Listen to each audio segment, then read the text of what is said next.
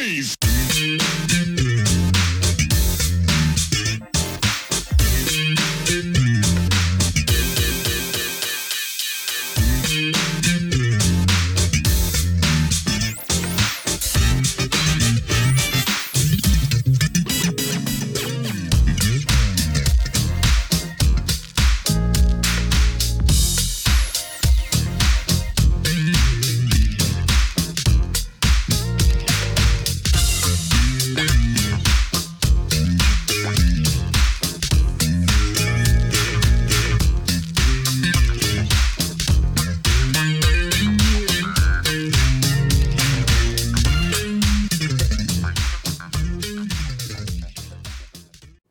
Welcome back to the next part of this Truth and Rhythm episode.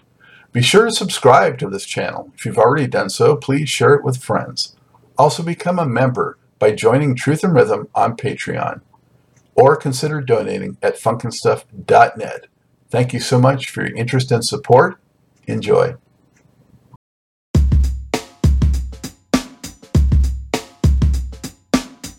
Hey, before we get started with today's show, I just want to draw your attention to new merchandise. Funkin' Stuff and Truth and Rhythm designs are in, and they look pretty darn cool. So show your support, help support the program, and show off some stylish merchandise and apparel. Only at the Funkin' Stuff store.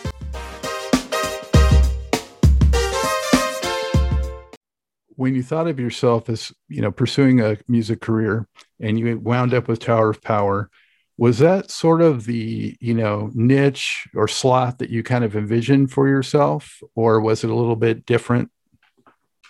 Well i always, always envisioned myself being uh, a singer you know just you know Lenny williams you know and uh, never thought so much about being in a group or anything like that because most of the groups you know they were all dancing and you know, the choreography, you know, the temptations, the, you know, the miracles, people like that. And and that wasn't really at that time that really wasn't what I wanted to do. You know, it's like, you know, I just wanted to sing, you know, like you say, you know, just vocalize.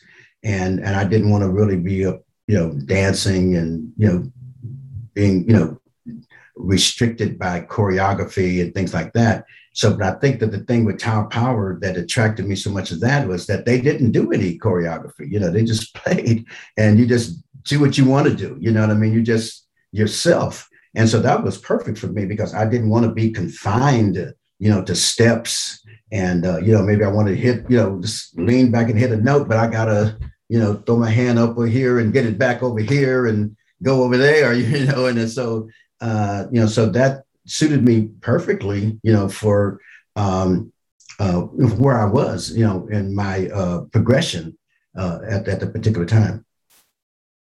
And so, yeah, but but but it was definitely something that I was proud to do. You know, I mean, it, you know, it wasn't like you know, it's like this is the only thing that's available for me, and so I'm going to do it. You know, no, it was. I mean, I was, uh, you know, super excited about the opportunity because I'd already written for the band. So I knew, you know, uh, the kind of songs that they liked.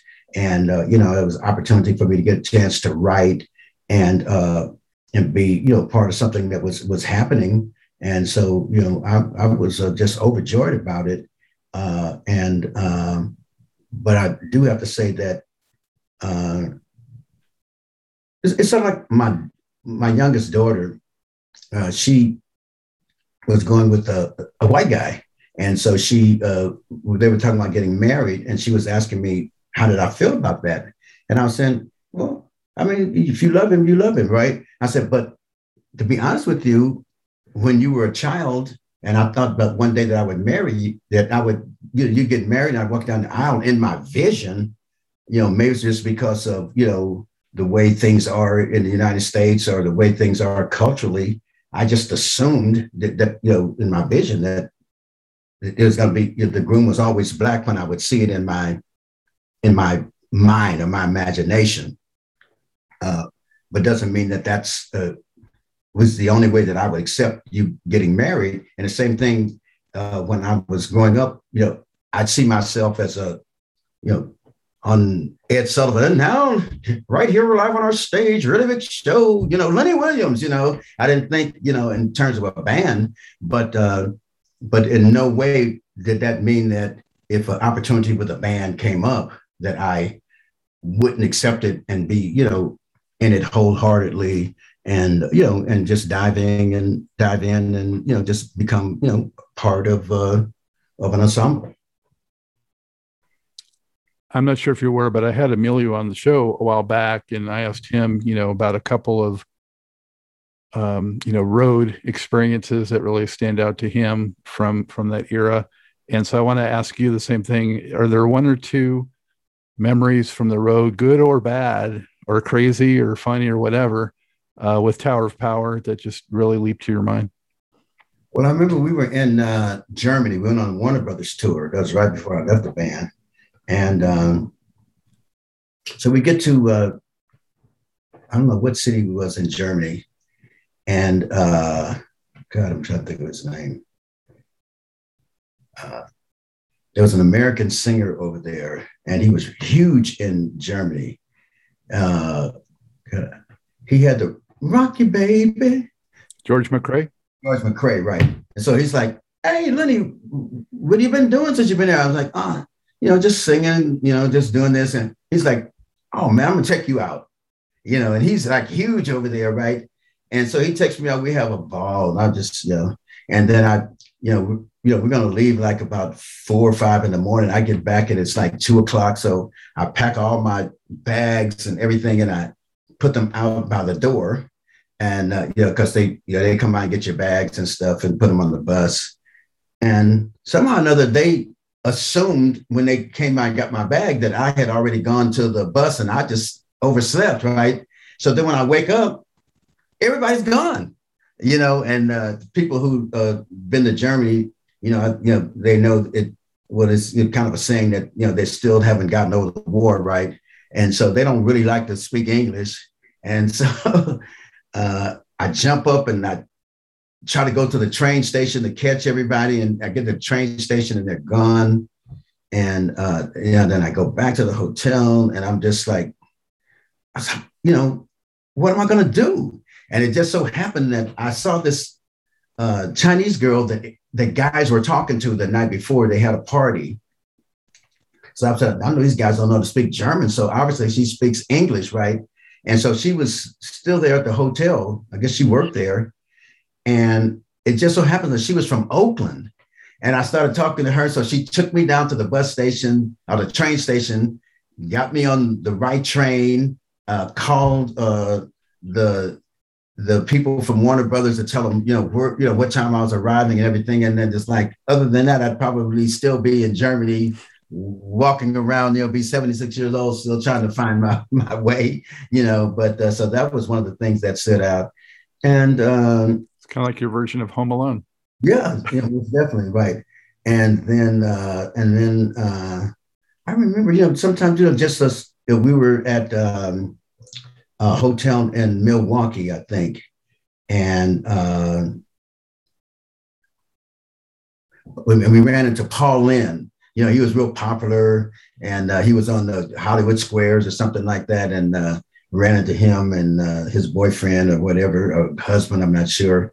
And they were like, you know, so this Paul Lynde is, who are you guys? They're oh, yeah, yeah, whatever. And then he's like, you guys got any pills? You got any pills? like, they were looking for Quaaludes or something like that. It was just funny, you know, you see this guy there and then, it, you know, then it's like, you're, you're awestruck but then you know he's like buddying up to you. It's like you know, and then running the George Carlin or something like that. And you know, and I remember running to George Carlin, and he was looking for something, you know, get high on. And I remember somebody was like, "Well, they had some heroin." He, oh no, no, no, no, no! George was looking for some weed or you know or something, but he wasn't looking for you know.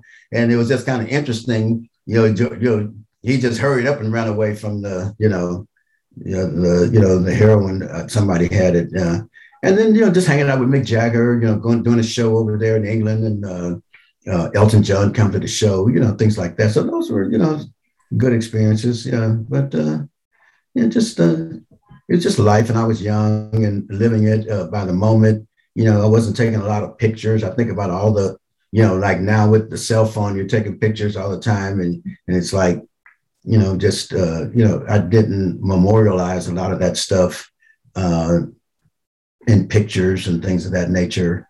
Um, but you know, I do have memories, and you know, for the most part, you know, those were uh, you know uh, you know good memories, and definitely uh, you know uh, just I was just building, you know, building you know my life uh, and uh, and my my career.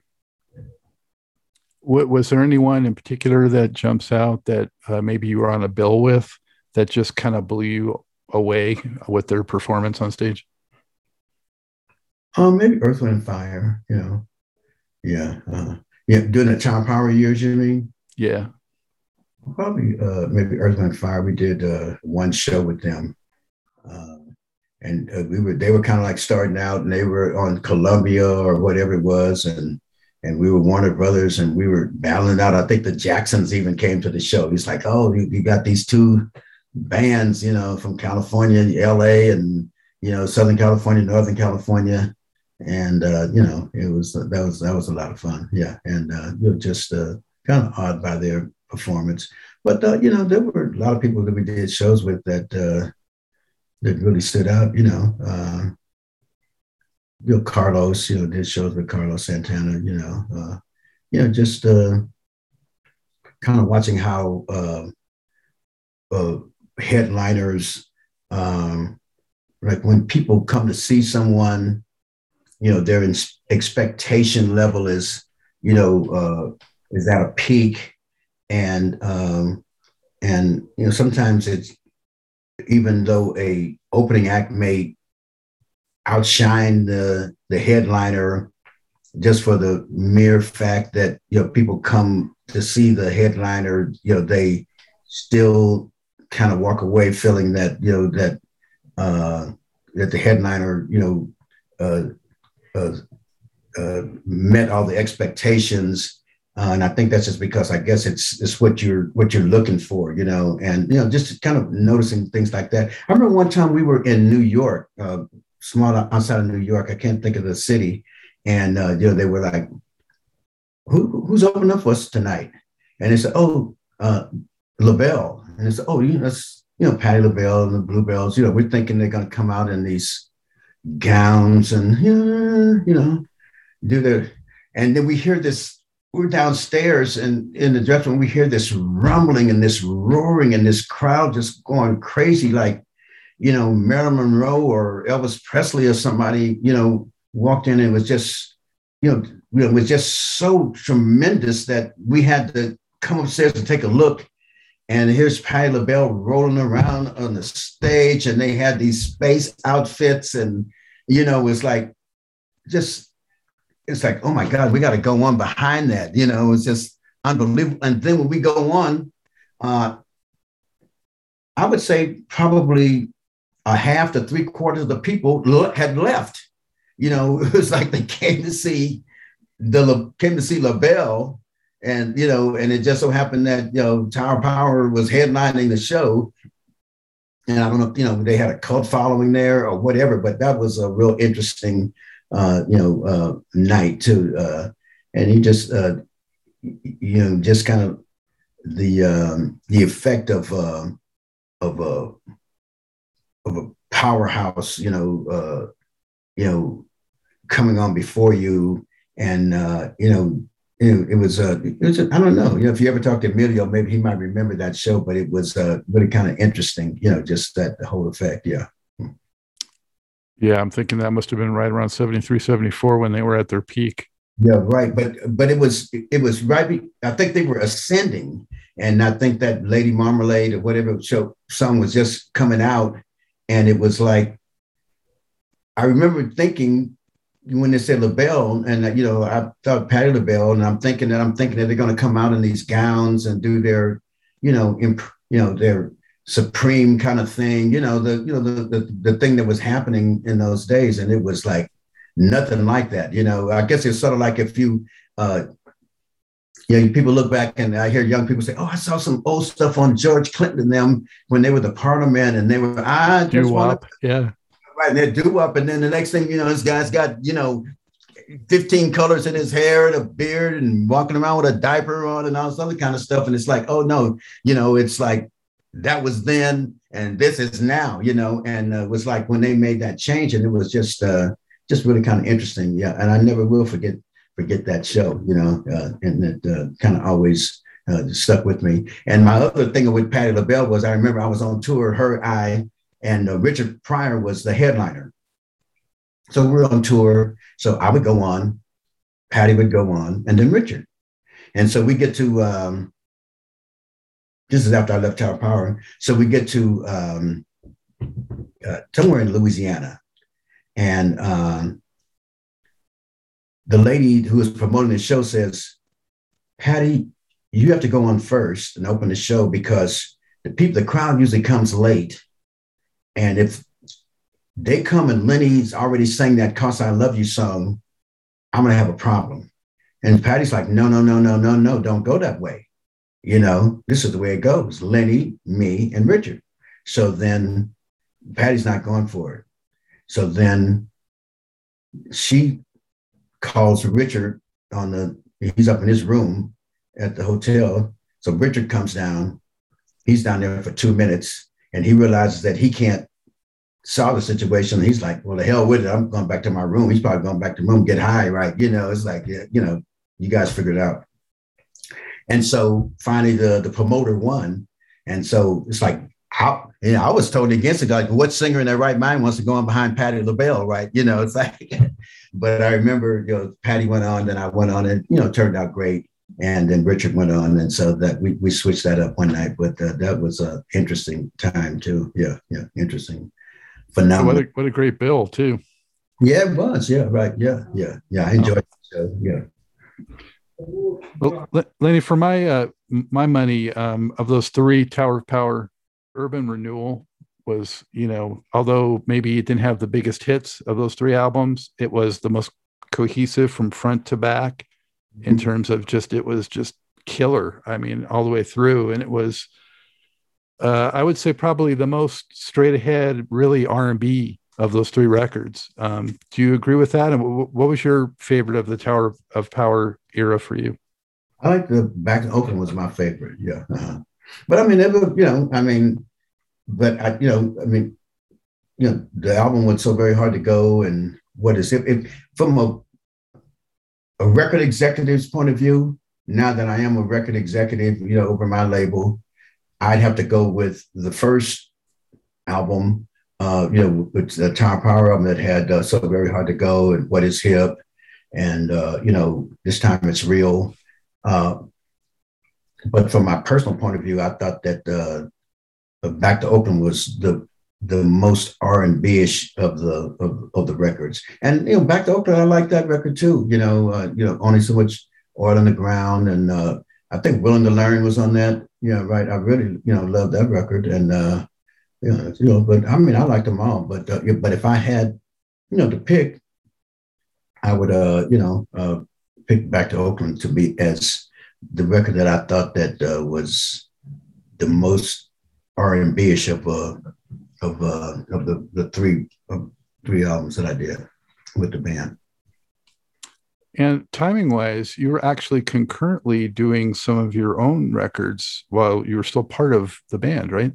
I just did one. I did, I think, well, actually, I did two. I did one, uh, the Pray for the Lion album uh, on Warner Brothers. And then as I was, and then I was doing the uh, Rise Sleeping Beauty album, but then I wound up leaving uh, Warner Brothers and leaving the band. And I took that album over to, uh, to uh, Motown. And, and why did you part ways with Tower of Power? Well, um, one of the reasons was we went to, we did the Warner Brothers tour, and um, and when we got through customs, overheard overheard one of the guys like, "We made it! I made it!" And then I subsequently found out that he had snuck his uh, heroin kit in, and I was like, you know, I got two kids, two sons, and uh, and I think we had gotten this talk from Warner Brothers that um, you know we, it was Frankfurt where we were going in, and Frankfurt. They said of all the places in Germany, Frankfurt was the most like the South in the United States. Uh, you know, uh, friction with African Americans, I guess because they had the base there, had a lot of African Americans on the base. They were dating, uh, you know, the German girls, and you know, there was you know resentment and everything. So, you know, for African American guys, you know, in the bands like in Doobie Brothers and myself, and uh, you know, the Warner Brothers tour, you know, and uh, a couple guys, some Little Feat to, you know, just, you know, be careful, you know, be, be, careful. Don't go out by yourself, you know, all that kind of stuff. So I'm thinking, you know, uh, the, this, I guess the selfishness of that person, you know, I guess it, it didn't resonate with them because, you know, that wasn't an issue for them, but it was an issue for me.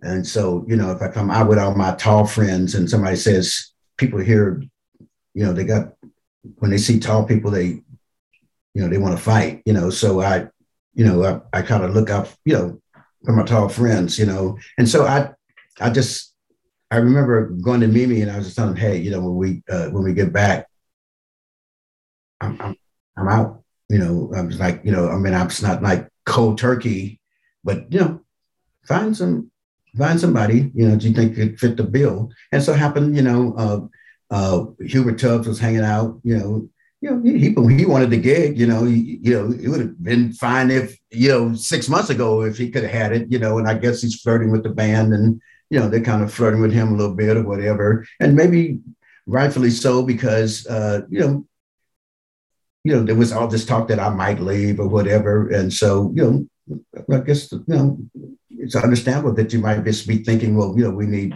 you know, somebody to, you know, people have a spare, you know, in the car, you know, because you something might happen, you know, might get a flat. And so I, you know, it was so it worked out for me and you know, we're for band. So that was my main reason. And then I kind of thought that uh, we were getting uh, a little uh,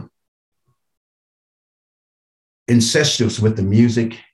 You know, the, the the writers were, you know, primarily Mimi and Doctor and me, you know, doing, you know, some writing. Uh, Bruce every now and then would throw in a song, but you know, and so I kind of thought that the, the music was a little incestuous, uh, so to speak. That uh, you know, you know, we need new ideas and uh, you know, outside uh, you know, writers to come in, and so that was uh, you know, in the back of my mind. And then when the thing happened in, in Germany over in Frankfurt, it was like, okay, this it's, it's, it's time to go because I sure they want I don't want to go to jail at all, and I sure don't want to go to jail in a foreign country in 19 not in 1975 I think it was yeah, and so uh, I just opted to to you know to lead the band. And it really clicked for you as a solo artist with choosing you. Um, that record I think went gold, but you had the uh, hit I mentioned earlier, uh, went to number 21 on the R&B. And, um, you know, how did that record come together? And did, did it end up being as you had sort of imagined or envisioned? Yeah, it was really interesting because I had done the two records when I was with Tower Power, the uh, the Rise Sleeping Beauty and the Pray for the Lion album, and they didn't hit. And so I was dejected, and then I was kind of wondering, you know, uh, you know, maybe, you know, I had hit my peak with Tower Power. You know, maybe that was uh, the way it was supposed to be. You know, I mean, Mick Jagger's, uh, you know, had smash hits with the Rolling Stones, and he's done albums by himself, and they haven't hit. you know what I mean? And so maybe that's the formula for you know for for Mick. You know, and I was thinking, well, maybe that might be the same for me. You know, maybe this is this is the formula that's going to you know, make me have hit records and bring the best out of me. So I, you know, I started to, uh, you know, second guess myself and everything. And so then I, uh, uh, at the uh, the behest of uh, Otis Smith, record executive at ABC, who went on to you know do his own thing with Beverly Glen Records and you know do the big hits with uh, Bobby Womack and Anita Baker. Uh, he suggested that I get with uh, Frank Wilson, who was a, a, you know legendary Motown producer who had just left Motown, and and work with Frank, and uh, you know, and I was writing songs, and uh, and Frank had songs, and we just kind of put them together, and bam, you know, choosing you just hit. It was like wow, you know, records are just flying off the shelf, And, uh, you know, Frank was open everything, you know, we needed horns. He said, let's get the Tower Power horns to play on this, you know, kind of give you some continuity, give the audience some, you know, he was thinking he was amenable to, you know, uh, you know, to, you know, suggestions. And uh, I remember doing Foo Foo Ooh. A friend of mine came down from San Diego and uh, Michael Thompson, and we wrote uh, Foo Foo Ooh. I called Frank on the telephone. Uh, I just wrote this song 20 minutes ago. Oh, I love it. You know, two days later, we're in the studio recording it, you know, and, and a month later it, it's out, you know, it was like, it was just hitting all cylinders, you know, just uh, in synchronization. And it was, you know, it was beautiful. And you had such amazing players on there too. I mean, you mentioned some of the guys behind the scenes, but also, you know, I'm looking at the credits here, people like Ray Parker and um, uh, James Gadson, Ollie Brown, James Jamerson, Nathan Watts, Willie Weeks, um, Greg Phillinganes. I mean, what an all-star lineup. Yeah, and uh, yeah, that's all Frank Wilson. You know, bringing in those guys. You know, and uh, you know, and uh, you know, and, and then all of his experience at uh, at Motown. You know, so it's like I'm getting the benefit of Berry Gordy through Frank Wilson. You know, and then he's even bringing in James Jamerson. You know what I mean? Uh, the greatest R&B bass player ever. You know, I mean, you know, and uh, you know the litmus you know test by which you know every bass player is you know measured by you know and so you know i was just the recipient of uh, you know just the goodness you know god's goodness and and uh, just talented talented people well, such a joyous soulful and danceable record you know it brought all that together yeah. um, what what was it like when you went out doing your own shows at that point it was great. You know, I started doing shows, and next thing you know, I'm opening up for Natalie Cole, and I'm opening up for Teddy Pendergrass. I'm, you know, just uh, doing it. You know, me and the Dramatics, the Floaters, you name it. I'm on Temptations. I'm on the shows with the, you know, uh, my heroes. You know, I mean, all these people became my contemporaries, and uh, it was uh, just uh, an amazing, amazing time in my life. Yeah. And were you immediately doing covers of some of the Tower Power stuff? You know, still doing that, or only doing your new stuff? I was only doing my new stuff. I I think that I would do maybe so very hard to go. I think in some of the shows, but other than that, I wouldn't do any. I didn't do any Tower Power, which I still don't. You know, you know, it's like you know, I go out to these shows now. I think the only uh, Tower song I do is uh, "So Very Hard to Go," And then I get down south. Sometimes I don't. I don't even do that. But I'm on the West Coast. You know, uh, California, Oregon. Uh, you know, places like that. Uh, Nevada. I do sing more the, the Tower Power because you know people. You know, they want to want to hear that.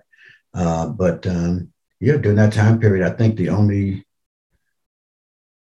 song I did from Tower was probably uh, "So Very Hard to Go." Yeah. I noticed on the follow up, Lenny Spark of Love, um, it seemed like you did less writing. Is that because you sort of had some stuff stockpiled from while you were still with Tower of Power that you got out there for choosing you, and then maybe you didn't have as much material when you got to the follow up?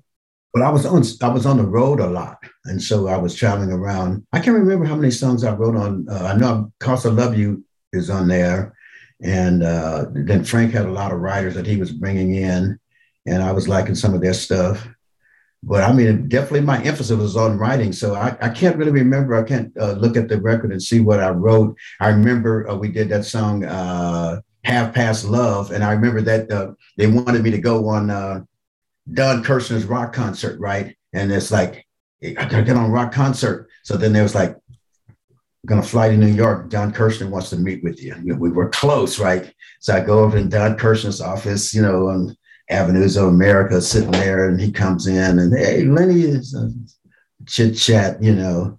Then he's like, I got this song, Lenny, I think you might like. And he plays a couple songs, and Half Past Love comes on, you know. I'm like, Half Past Love, halfway to lose. I, oh, I like that. I said, You want to do that, Lenny? I'm like, Yeah.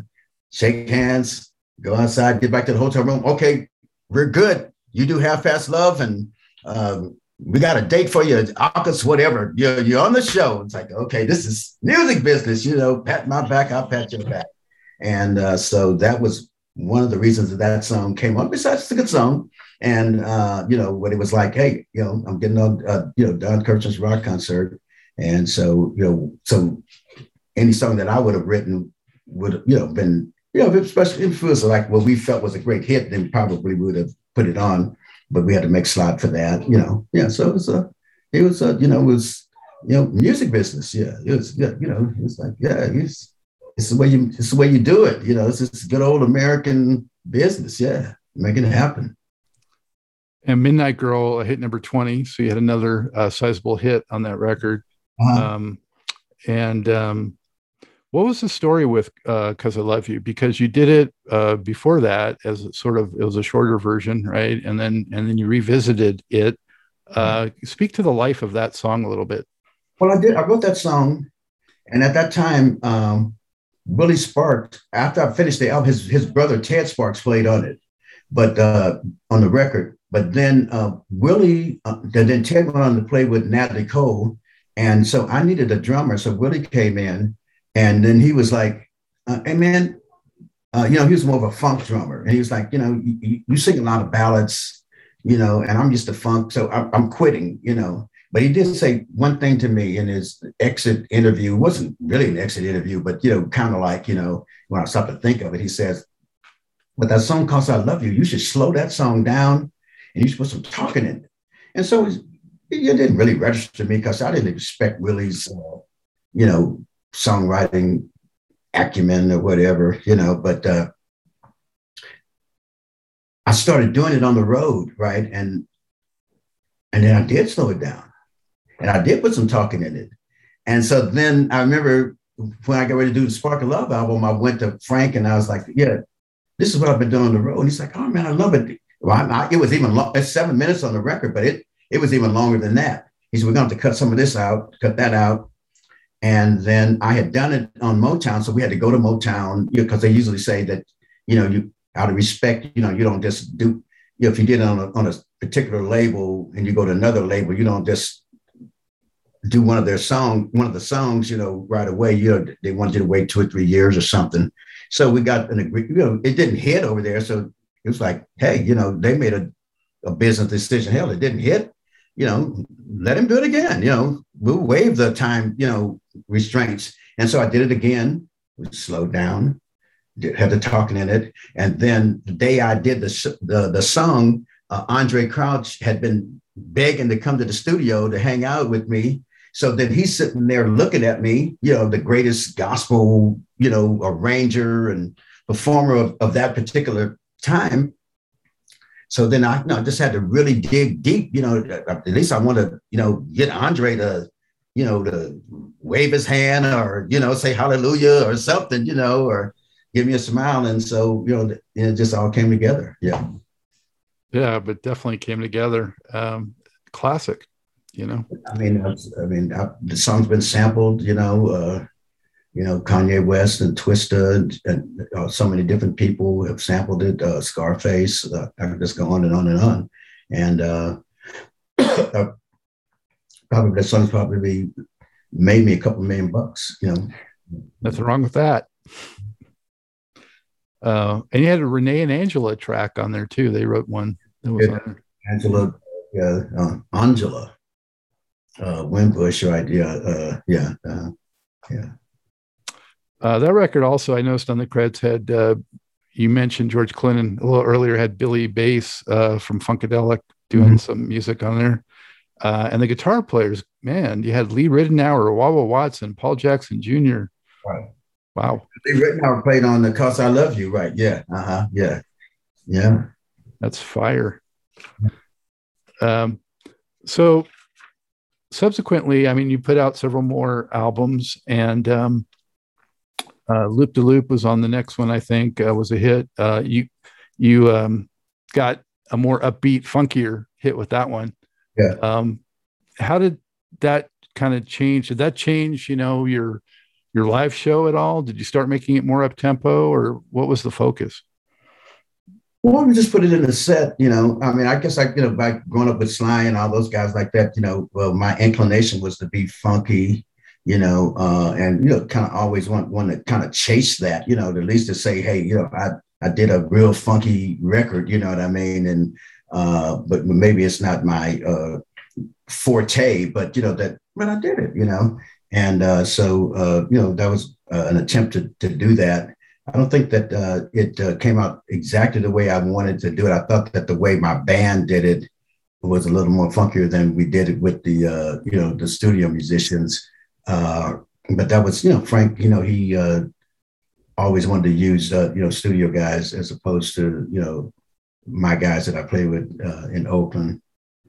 You know, and uh, you know, I uh, you know did what he you know what he wanted to do. You know, uh, you know I, he was a producer and and I was being produced. So you know, and it, it worked for me. But uh, you know, you know, it was just an attempt, and uh, you know, but not just uh, you know. I realized that you know what you know what my meat and potatoes is. You know, it's ballads and mid tempo and things of that nature, and uh, you know, and just you know, learn how to pace a show. So you throw something in that's a little up tempo, and uh, you know, keep the audience, you know, uh, uh keep their attention, and uh, you know, and made it work. And then you know, going into the '80s was was a challenging period for a lot of uh, you know black artists in particular because of the disco backlash and moving to sort of a corporate R&B kind of sound and and the and the you know corporate aspect of the music industry. How did you feel about that you know and did you feel like it was a challenge to navigate? Well you know i mean it's uh, i mean you're in the music business and you, you, you're being creative but i mean i guess it's like in any other business you know if a certain if you're in the clothing business and a certain item of clothing is popular or a certain style you know you you may not just copy it, but you want something, you know, in you know in that style, you know, to you know to keep the cash register ringing. And so, you know, you just adapt, you know. So, uh, you know, I just adapted uh, to uh, you know trying to do longer records, you know, that make people dance and you know use some of the sounds that uh, that were you know uh, familiar, you know, that were familiar in uh, disco records, and uh, you know and I think that you know, I mean, songs like "Bad Luck," you know, or you know that the OJ's did, it was pre-disco, but you could say, well, it's a disco record because people dance. You know, you dance for ten minutes or whatever. You know, so I think a lot of times we put labels on on things. So I just thought that that disco was basically up tempo music, uh, R and B, and then uh, you know uh, just had certain kinds of sounds that they put into it that made it, uh, you know, the violins and things like that, that made it, uh, you know, uh, kind of fit into this little cubicle, so to speak, that they called uh, disco. You know, so just just go with the flow and try to do, you know, what what you do best, and you know, and and you know, you got lions, or you know, you feed you feed them the meat, you know, and so that was what was happening, and you know, tried to you know uh, follow along those lines. I felt like with uh, Let's Do It Today uh, from 1980, it was a little more polished, a little more kind of sophisticated, mm-hmm. you know, sound that that you seem to be going for with that, you know, as you moved into a new decade. Right. Yeah, I uh, think that was my last record on uh, MCA. I think it was. I'm not sure. Well, taking chances, uh, according to the dates I have, was last, but Okay, I'm not sure what label let's uh, let's do it today was on. It's MCA.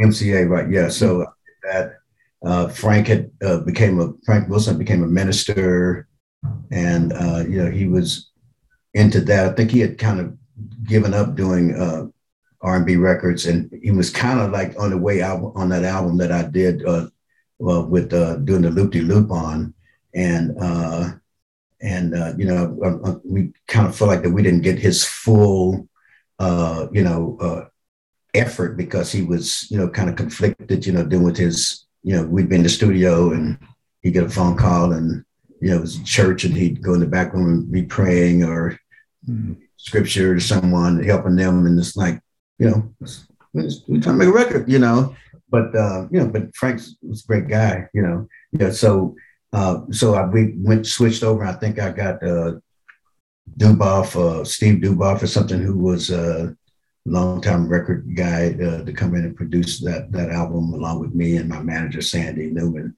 and uh, you know, give, give it a, a, good college try. Yeah.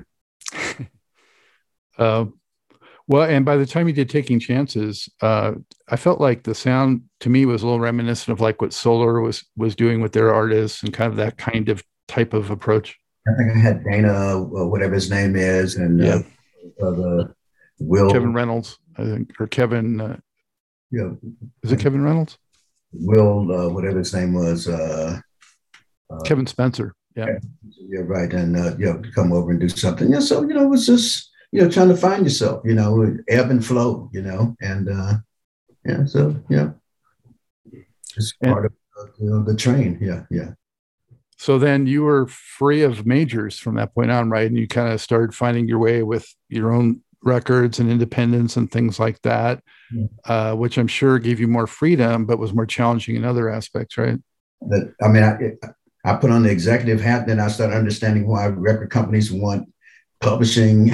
you know, you know, they got to pay for, you know, getting the records on the radio and, you know what I mean, and paying for, you know, distribution, get the records where they're supposed to go and all kinds of stuff, you know. So it's like, oh, I, I understand these guys now. You know, they put, you know, put a trillion dollars into these records and then, you know, and, you know, and the artist goes off and makes, you know, 35, 40, 50 grand a night and, and they're trying to sell records and you know and so you know they want publishing they want this they want that or they want to pay a small you know uh, you know artist fee you know so I, I, get it you know and so you know it just uh, broadened my you know my whole scope of uh, you know of you know of, uh, of, of the record business you know and I you know started to start understanding it and uh, and uh, you know just uh, you know realized uh, you know that the guys accountants sit up there and sometimes you make the company profitable by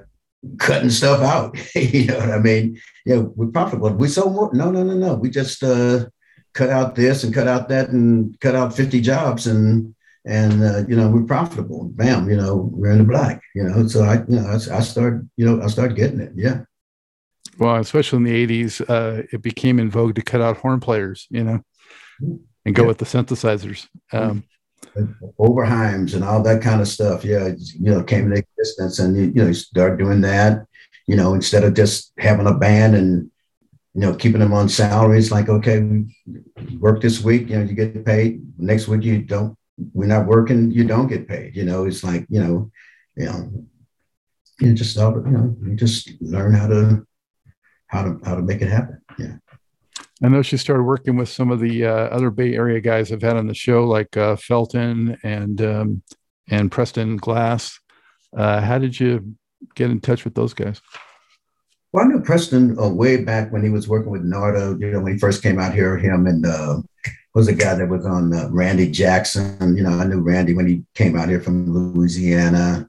You know, and you know, so I you know had a long association with them, and and then just started, uh, you know, doing some doing some songwriting with them. Yeah.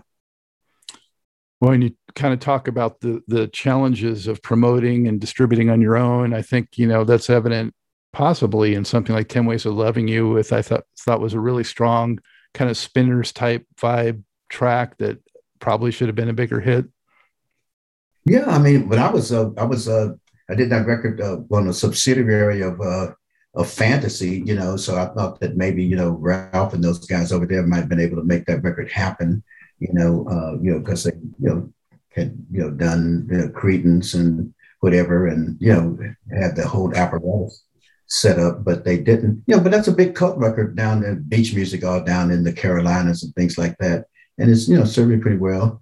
And um, you know, I just think that'd be a nice record for some, you know, young kid to do, you know, young, you know, little young group, you know, to do, maybe change some of the names, you know, uh, but, you know, 10 Ways of Loving You, you know, kind of, you know, so, you know, you know, songs are, you know, they never die, you know, they, they are, you know, uh, for, you know, for somebody to resuscitate them, you know, and just, you know, bring them back. Yeah. Yeah. Yeah. So I'm sure at some point in time, you know, some, some young artists will pick that up and, and do it and have a hit with it. Did you ever imagine that songs like, uh, you know, So Very Hard to Go and What is Hip and all those would be so evergreen, you know? Uh, I, I, mean, I listen to those songs sometimes, you know, I sit around the house and I listen to them and I was like, wow, you know, I mean, I was actually part of that, you know, and, uh, you know, man, fantastic records and, uh, you know, and, and they've, stood the test of time, you know, and just honored to, you know, been on them, been a part of it. Yeah.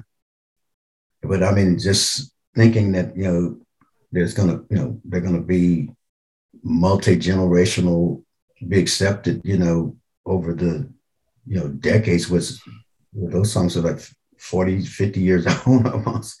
And, you know, they just, you know, sound good. And, and I was like, wow, I was actually a part of that, you know, and, you know, I sang on that. Yeah. Yeah. Do you anticipate a uh, album coming uh, with that single? I'm always doing music. I'm always doing music. I got young kids. This Brent Dixon kid is calling me every. Come on, Mr. Lenny, we got to get a, got to get a hit record. We got to get, we got to, let's get this album finished. Let's get this EP, you know.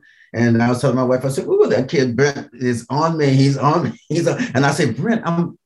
We just got to doing this record. Now I got my executive hat on. I'm trying to make this record a hit, and so I'm not thinking about songwriting and and uh, this and that and everything. No, Mr. Lenny, no, no, no, Mr. Lenny. You know, it's like, oh my God, this kid is, you know, it's like driving a 1956, you know, uh, Ford or Chevy, and you know, got it in, you know, the, the fifth gear. Did they have five gears then? You know, and just you know, pedal to the metal. And I'm like, this is old car. it's like it's gonna fall apart. You know, so yeah, so definitely that's uh definitely in the in the plan.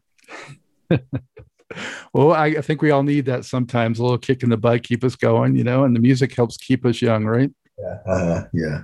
Yeah. How can uh, people best keep up with what you have coming? Well, they can go to lennywilliams.com, you know, and uh, that's my, my website. Uh, I'm on um, uh, Twitter at Lenny Williams. Uh, I'm on Instagram, The Real Lenny Williams. And if they come with something today, something new, a new platform, I'll be on it tomorrow. Yeah. All right.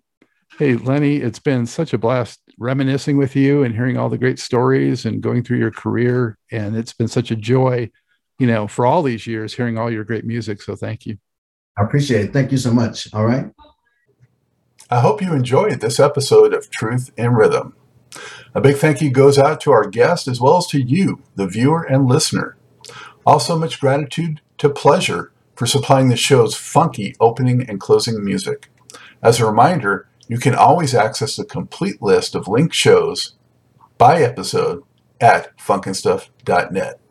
I urge you to support this program and receive the extra benefits along with that by subscribing to the Funk and Stuff channel on YouTube and sharing it with funk, R&B, and jazz lovers, joining Truth in Rhythm's membership program at Patreon, submitting a donation at funknstuff.net, buying Everything is on the One, the first guide to funk book at Amazon, shopping at the Funky Things store for cool merchandise at funknstuff.net, and linking through funknstuff.net for all of your Amazon purchases.